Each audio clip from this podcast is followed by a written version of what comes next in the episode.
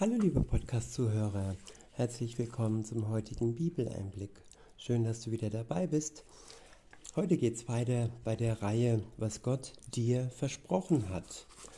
Und es gibt einen weiteren Teil bei dem Unterpunkt Reinigung von, von Sünde. Und all die äh, Verse, die ich euch vortrage, habe ich aus dem Buch äh, mit dem Titel Was Gott dir versprochen hat von David Wilkerson und bestellen könnt ihr es bei dem Asaf Verlag. Und wie gesagt, ich bekomme keine Provision, einfach damit ihr wisst, wo diese ganze Sammlung herkommt. Und das ist ein kleines handliches Buch, ist vergleichbar mit der Handfläche. Es lässt sich gut mitnehmen und ist wie ein Lexikon der Versprechen Gottes. Und es geht weiter mit den nächsten Versen zum Thema ähm, Reinigung von Sünde. Der nächste Vers äh, steht im Epheserbrief in Kapitel 1. Es ist der Vers 7 und ich verwende die Übersetzung Schlachter.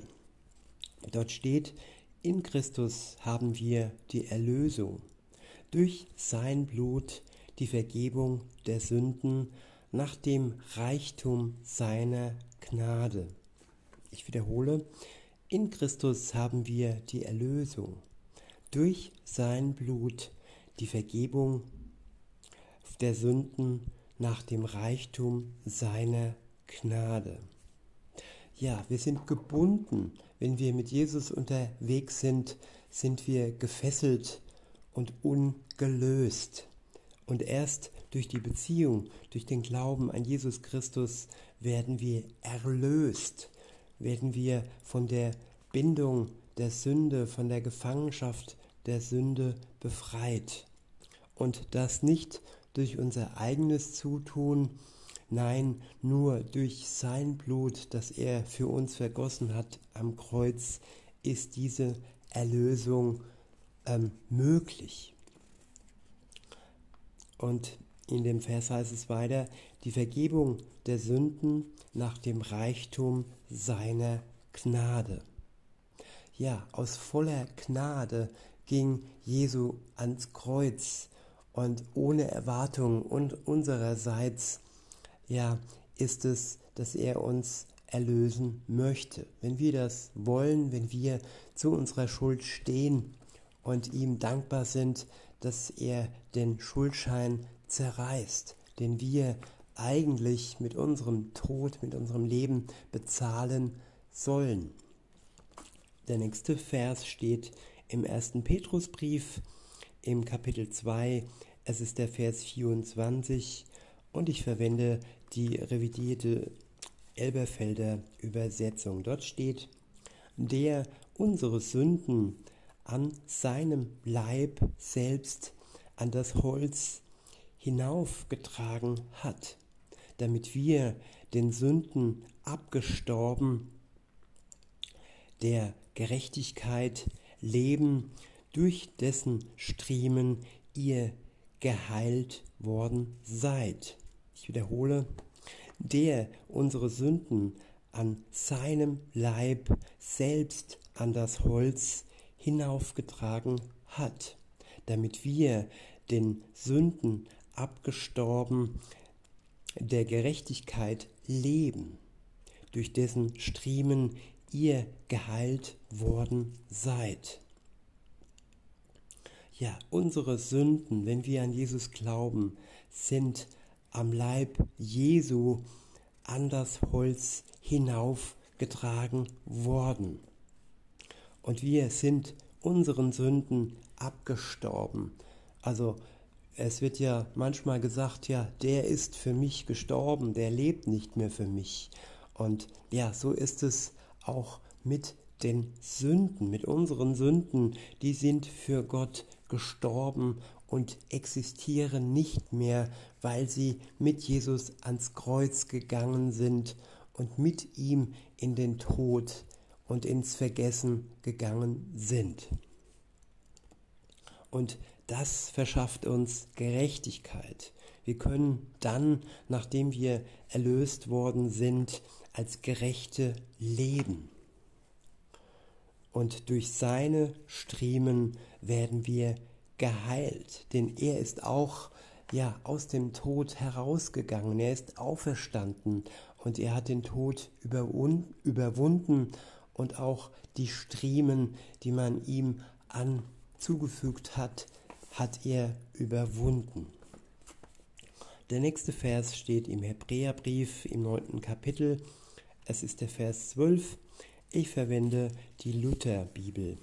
Dort steht, er ist auch nicht durch das Blut von Böcken oder Kälbern, sondern durch sein eigenes Blut ein für allemal in das Heiligtum eingegangen und hat ewige Erlösung erworben und hat eine ewige Erlösung erworben. Ich wiederhole, er ist auch nicht durch das Blut von Böcken oder Kälbern, sondern durch sein eigenes Blut ein für allemal in das Heiligtum eingegangen und hat eine ewige Erlösung erworben. Ja, man kann sich das so vorstellen, Jesus geht äh, in ein Pfandhaus, gibt sein Blut hin und erwerbt, erwirbt dadurch für uns ewiges Leben, ewige Erlösung. Durch diesen Tausch, sein Blut und ja, dann dadurch und dafür das ewige äh, Leben und die ewige Erlösung für uns zu erwerben, sind wir Befreite und keine Gefangene der Schuld mehr, wenn wir dies im Glauben an ihn anerkennen und ja ihm dafür dankbar sind. Der nächste Vers steht im Buch der Offenbarung im Kapitel 1. Ich lese den Vers 5 aus der revidierten Elberfelder Übersetzung.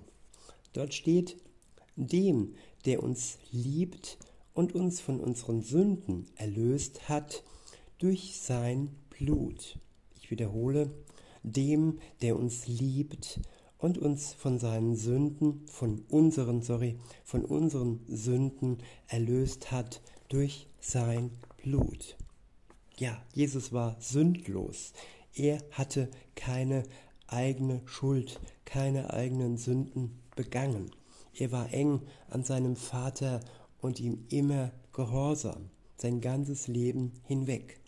Und weil wir das als Menschen nicht können, hat er die Möglichkeit für uns geschaffen, dass wir erlöst werden durch seinen Tod am Kreuz und durch sein Blut werden wir rein gewaschen und dies, weil er uns liebt. Er tat es aus Liebe zu uns. Der nächste Vers steht im Hebräerbrief im Kapitel 9. Es ist der Vers 14 und ich lese ihn auch aus der revidierten Elberfelder Übersetzung. Dort steht, wie viel mehr wird das Blut des Christus, der sich selbst durch den ewigen Geist als Opfer ohne Fehler Gott dargebracht hat, euer Gewissen reinigen, vom Toten wirken, damit ihr dem lebendigen Gott dient. Ich wiederhole, wie viel mehr wird, wird das Blut des Christus, der sich selbst durch den ewigen Geist als Opfer ohne Fehler Gott dargebracht hat, euer Gewissen reinigen von toten Werken, damit ihr dem lebendigen Gott dient. Ja, er hat sich durch den ewigen Geist, weil er in Verbindung mit dem Geist seines Vaters stand, ähm, als Opfer. Und das ohne Fehler, denn er war ohne Fehler, ohne Mangel, ja, hat er sich Gott dargebracht für die Menschheit, damit unser Gewissen wieder gereinigt wird von den toten Werken, die wir zuvor ja vollbracht haben. Und wenn wir so gereinigt sind, wenn unser Gewissen so gereinigt ist, können wir dem lebendigen Gott dienen, ohne die Altlast der Sünde. Der nächste Vers steht im Epheserbrief im zweiten Kapitel. Es ist der Vers 13. Ich lese auch aus der revidierten Elberfelder Übersetzung. Dort steht, jetzt aber in Christus seid ihr, die ihr einst fern wart, durch das Blut des Christus nahe geworden. Ich wiederhole, jetzt aber in Christus Jesus seid ihr, die ihr einst fern wart, durch das Blut des Christus nahe geworden. Ja, all die Religionen, ausgenommen vom Christentum, ja, sie können nur eins bieten, nämlich die Ferne von Gott. Im Islam ist der sogenannte Gott eine mystische Macht, nicht persönlich, nicht greifbar. Und so der Allah, wie er dort genannt wird, ist nicht wie Jesus ein Mensch geworden. Es gibt da nur diesen sogenannten Propheten, aber hier bei uns im Christentum ist der Sohn Gottes in die Welt gekommen und wurde greifbar, erlebbar und ja, das unterscheidet das Christentum von all den anderen Religionen, wo Gott uns Menschen, den Menschen nahe gekommen ist. Und durch seine Tat am Kreuz können wir, die einst Sünder waren, Gott Vater wieder nahe kommen, weil die Schuld, weil die Sünde nicht mehr zwischen uns und ihm steht und weil der Zorn Gottes von uns genommen wird, weil wir als Gerechte und Erlöste vor ihm stehen können. Der nächste Vers steht im, bei den Psalmen. Und zwar ist es der, nee, sorry, das ist der erste Petrusbrief. Dort steht der Vers, 1. Petrus Kapitel 1, die Verse 18 und 19. Ich lese sie aus der Übersetzung Hoffnung für alle vor. Dort steht, denkt dran, was es Gott gekostet hat, euch aus der Sklaverei der Sünde zu befreien, aus einem sinnlosen Leben, wie es schon eure Väter geführt haben. Christus hat euch losgekauft, aber nicht mit Geld, sondern mit seinem eigenen kostbaren Blut, das er unschuldiges, das er als unschuldiges, reines Lamm Gottes für uns geopfert hat wiederhole, denkt dran, was es Gott gekostet hat, euch aus der Sklaverei der Sünde zu befreien, aus einem sinnlosen Leben, wie es schon eure Väter geführt haben. Christus hat euch losgekauft, aber nicht mit Geld, sondern mit seinem eigenen kostbaren Blut, das er als unschuldiges, reines Lamm Gottes für uns geopfert hat. Der nächste Vers steht im Römerbrief Kapitel 5. Es ist der Vers 9. Ich verwende die Übersetzung Schlachter. Dort steht, wie viel mehr werden wir nun, nachdem wir durch sein Blut gerechtfertigt worden sind, durch ihn vor dem Zorngericht errettet werden. Ja, jeder, der sich nicht Jesus anschließt, an ihn glaubt, und äh, sich erlösen lässt, der wird vor dem Zorngericht Gottes stehen. Aber wer sich ihm anschließt, äh, anschließt der wird errettet werden. Weiter heißt es, beziehungsweise der nächste Vers steht im Kolosserbrief, Kapitel 1, der 20. Vers, und ich verwende die Übersetzung Hoffnung für alle. Dort steht, alles im Himmel und auf der Erde soll durch Christus mit Gott wieder versöhnt werden und Frieden mit ihm finden. Das ist geschehen, als er am Kreuz sein Blut vergoss. Ich wiederhole, alles im Himmel und auf der Erde soll durch Christus mit Gott wieder versöhnt werden und Frieden mit ihm finden. Das ist geschehen, als er am Kreuz sein Blut vergoss. Ja, die Versöhnung mit Gott, sie ist möglich durch das Blut Jesu, das er für uns am Kreuz vergossen hat. Der nächste Vers steht im Römerbrief Kapitel 5. Es ist der Vers 6 und ich verwende die Übersetzung Hoffnung für alle.